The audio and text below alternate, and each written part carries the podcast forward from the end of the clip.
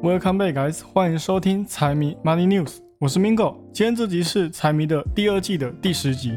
今天呢，由于这礼拜有很多哦经济数据公布，所以我挑了几个比较重要的数据来跟大家分享一下。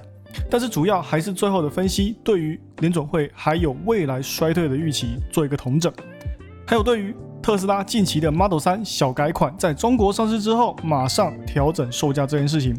本来外界就对特斯拉要出新款不以为意，但是前面几个小时前才刚出 Model 3，后面几个小时之后，其他车款就马上降价。这虽然算是特斯拉的常规操作，调整价格本身也无伤大雅，但是对于特斯拉的卖买家来说，哦，可能就不是一件好事情了。那关于这件事情，我等等也会来给各位详细的讲一讲。再来，上一集我们讲到了货币市场，这一集我们就来聊一下能源市场的话题。好，那废话不多说，我们直接开始今天的节目。那首先呢，我们先来聊一下星期五公布的大非农数据。那新一期的非农是显示十八点七万人，小幅超出市场的预期。但是先不要高兴太早，看到就业市场大利好，就觉得说现在的劳动力市场还能够撑，还没有被高利率环境给打压，那可就错了啊。因为在公布八月的非农数据的同时，市场也重新统计，并且下修了六月跟七月的非农数据，一下修就下修了十一万人之多，也就代表说有十一万人根本就是凭空捏造出来的，不然上个月的大非农数据也跟这次的非农数据一样是十八点七万人。同时呢，这一次的八月的非农增速跟去年同期相比，也是达到一个年度最低的水平。但是如果把这个数据拿给联总会看的话，对他们来说最大的好消息不是劳动力放缓，或是修正后劳动力增速大幅减少，而是八月的失业率终于来了个飙升。哦，虽然用“终于”这两个字有点不好意思，对于那些失业的人来说，哦是挺煎熬的。但是如果把立场放在联总会身上的话呢？现在这个局局面对他们来说，就业跟失业率也算是双双走回正轨，没有去继续助长通膨嚣张的气焰哦，这也恰恰是他们所需要的。这次八月份的失业率来到了三点八趴，高于上个月的三点五。八月的薪资水平哦也有出现下调的情况。不过这个失业率的数字呢，三点八对于联总会的最终值的目标四点一。来说哦，还是稍微有点距离的。好，那我们就稍微来剖析一下这次的非农就业的情况，看看哪些是增长最多的，哪些又是造成这一次失业率飙涨的帮凶。那纵观数据上面来看的话呢，我们可以看到医疗保健是增幅最大的行业，达到了七万一千人的就业人数。其次是观光跟旅游，虽然说这一次有增长，但是跟上个月相比还是有所放缓，只增加了四万多人。最后的话是社会业跟建筑行业，分别增长了二点六万跟二点二万人。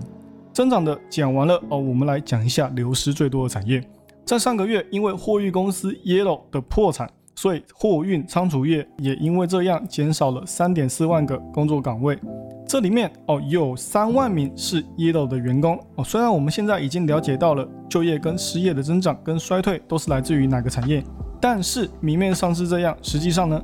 这些数据又有几分真几分假。我之所以会这样说，也是因为上个月八月份有工会因为不满薪资待遇上街罢工，这里就有一点八万人是因为这个薪资的特殊情况而参与罢工的。但是实际上，这些人并没有真正的失去工作，而是被数据自行囊括进去失业率的数据当中。再来就是我刚刚聊到的货运公司 Yellow 的破产，也间接导致了三万多名的员工瞬间失业，所以才会让整体的数据看起来比较低。那我们再把这些数据跟情况全部同整起来的话，就算这一次的非农数据超出市场的预期，但是因为修正前跟修正后往往会有点偏差，所以我们暂且不以乐观看待。再来，失业率的大幅提升跟薪资增幅开始出现下降的情况，总体上对于经济来说还是坏消息居多。只不过就跟我上一集说到的一样，现在经济越来越差，反而市场要越开心。坏消息越多，股市涨越多。就以目前来看，还是有效的。我们就以标普星期五的走势来看，上涨的个股比下跌的个股还要多出两倍之多，而且中小型盘面还有量增的迹象。也代表说大家也更愿意在这个市场，在这个价格进场吃肉。看到反弹哦，每个人的眼睛都亮了起来，大家都怕牛市卷土重来，又冲破前高，所以现在这个价位的参与度也是非常积极的，也进一步告诉我们投资人说，市场也很满意现在这个坏消息，因为男人不坏，女人不爱啊，不是，是因为坏消息越多，通胀越翻不了身。那讲到通胀，我们又要回到联总会的角度来看了，这些数据很明显就是联总会想要看到的。明显的表明说，现在的劳动力市场在联总会不断的努力之下开始走弱了。联总会皇天不负苦心人，使出疯狂加息的手段，终于在现在我们看到了劳动力走弱，薪资增长放缓，大家没钱好用，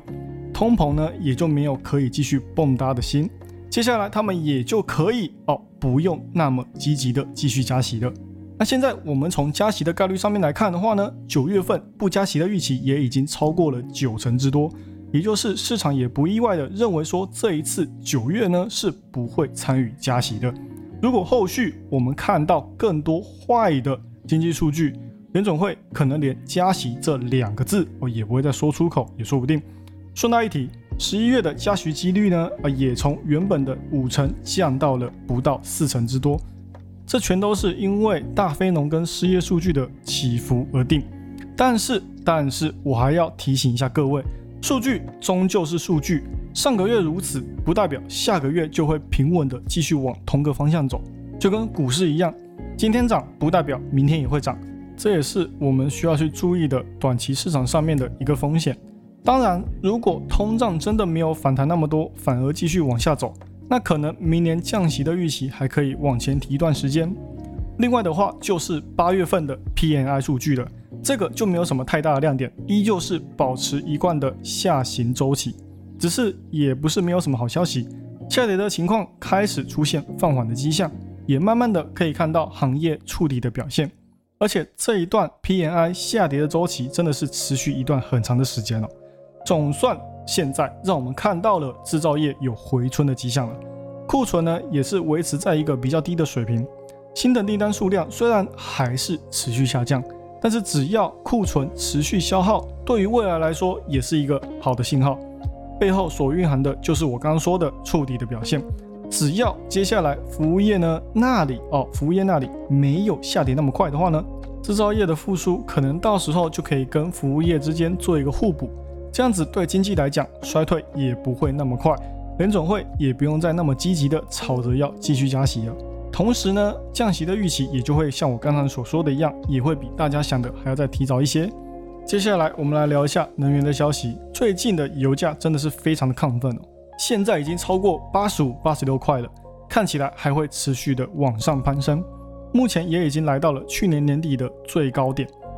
之所以会聊到能源，也是因为去年年底的时候，我有说到，我认为今年的原油市场会是今年表现最好的市场。虽然说我在上半年脸被打了啪啪响，但是下半年很显然原油占了上风，重新回到投资人的视野当中。只是如今呢，对于通膨反复的担忧，原油会不会又增添一把火呢？我来带大家回顾一下哦，今年油价跌升到反弹的这段期间，到底发生什么事情？年初的油价，因为只有俄罗斯跟阿拉伯两国减产，对于全球的需求没有造成太大的威胁，所以呢，油价在当时也持续下滑。只是过不了多久，四月原油终于迎来它的转机，石油集团 OPEC Plus 突然宣布跟进减产，而且一减呢就是一百一十六万桶，并且计划在下个月就开始实施。那时候消息一出来，油价就先跳涨了百分之八，来到了八十六块美元一桶。只是跳涨的行情没有持续多久就掉回去。对于那一次减产，阿拉伯那时候的意思是希望说油价可以维持在九十美元以上。但是那时候的拜登他们因为要持续的打压俄罗斯，所以并没有去履行当初跟 OPEC Plus 许下的承诺。拜登当初说他们会在油价低于七十美元的时候出手。把自家的战略储备原油做一个补充，当做是支撑油价的一个方针。结果价格到了，拜登却装作没有这回事。所以他们为了能够继续支撑油价，只好继续减产。只是油价的涨势没办法持续多久，又因为当初的美国银行连环爆的关系，又再次的跌了回去。全球呢，也都因为当时的经济的情况即将迎来下一个经济危机的关系，再加上中国解封之后令人失望的复苏，更是加剧了那时候的油价恐慌。但是呢，这些原油产国呢，他们也不愿意死心，为了持续的支撑油价，在六月的时候，阿拉伯又自愿当那个出头鸟，再次减产了百万桶，也延长了减产协议到这个月。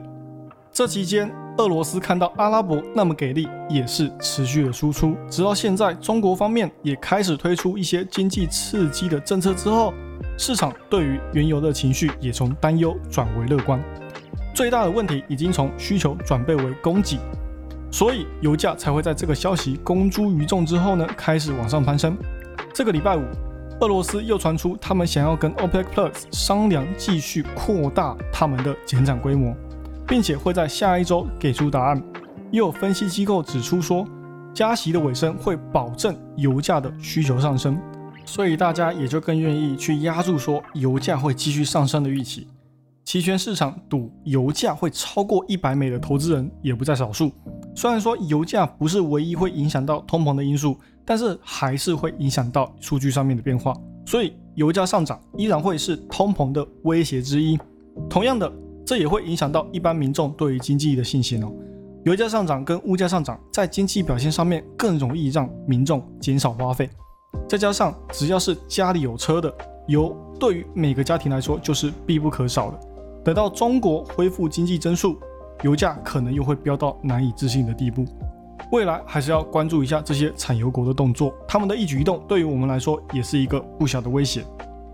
最后，我们来聊一下特斯拉哦。大家也知道，特斯拉为了更好的提升它在中国的竞争力，也是不断的调整价格，推出更优惠的价格，吸引客户嘛。现在更是直接在中国上市了新改款的 Model 3，但是它的起拍价也同样调整了两万多，接近三万人民币的售价。这也是特斯拉在近期对于价格调整比较多的一次。当然，这对于想要尝试新改款的买家来说，肯定。再贵也给他出手买下去，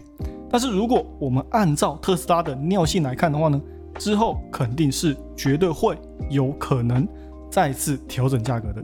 尤其是今年上半年疯狂调整价格，一个月前你买的车，等到一个月之后，原本同一时间出厂的车又被厂商一调整，价格又直接变比前一个月还要便宜两万，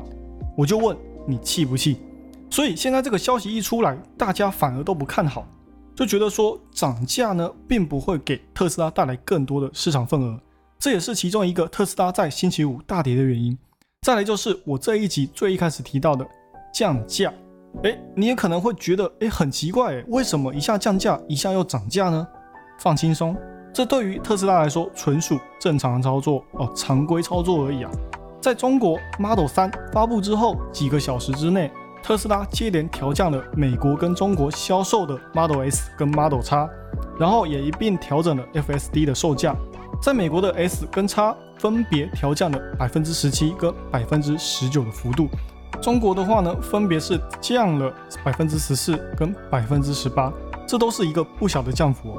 FSD 的话呢，这一次特斯拉也调降了百分之二十的降幅。那如果你现在是一个买家，你看到特斯拉有这些奇葩操作之后，你会怎么想？你是不是会认为说未来还会有更低的价格出现？哦，不急的话，你就会继续等；那急的话呢，也可能不会想要去选择新款的 Model 3嘛。在之前的集数，我也有说到，特斯拉的降价对于他们的销量是绝对有帮助的，这点我们从财报的产量跟交付数据上面就可以看得出来。但是降价同样也会压低利润率。这点我们也是从财报上面也可以得到答案，它的目的就是把现在降价得来的业绩挪到未来再来补齐。所以，如果我们假设现在这种维护市占、提高产量跟交付的手段是 OK 的，那等到需求回升了，特斯拉是不是又要重新把价格给涨回来呢？哦，这也是为什么现在的市场不看好，继续导致下跌的原因。未来真的能够把失去的全部补回来吗？哦，这我们也不好说。只是如果我们把焦点转移到股价上面的话呢，那可能又会是不一样的看法。对于现在的市场来说，我们要看到的是什么？业绩的持续成长，市占率的提升，管你要调整几次的价格，只要最终的价格是好的，那就好。短期之内呢波动大没有关系，中间你想要减仓加仓都没有关系。长期呢，只要确保自己手上保留有仓位就好。那为什么要保留仓位？我就问你一句话：特斯拉有让你失望过吗？哎，没有错，明白就好。但是接下来我们还是要持续的关注一下特斯拉的产量跟交付数据，会不会压缩到它的利润率？那市占率呢？会不会因为说他们坚持市占率的提升，而导致他们利利润率在之后未来经济回升的时候没有跟着回升？这也是我们需要去担心的问题。好了，以上就是今天的财经大小事，财迷 Money News 陪你阅览国际财经，让你不再对财经感到陌生，让财经与你没有距离。我在这边先跟大家说声抱歉哦，因为今天风有点大，所以我录制的情况有可能有点杂音哦，或是一点风声，请大家多多见谅。最后，喜欢我的节目的朋友们，帮我多多推荐给你的亲朋好友，记得 Follow 和 Share 一定要给它按下去。还有，不要忘了财迷也有 IG 跟 Facebook，请大家多多帮财迷捧妞记的。那就这样喽，我是 Mingo，我们下期再见，拜拜。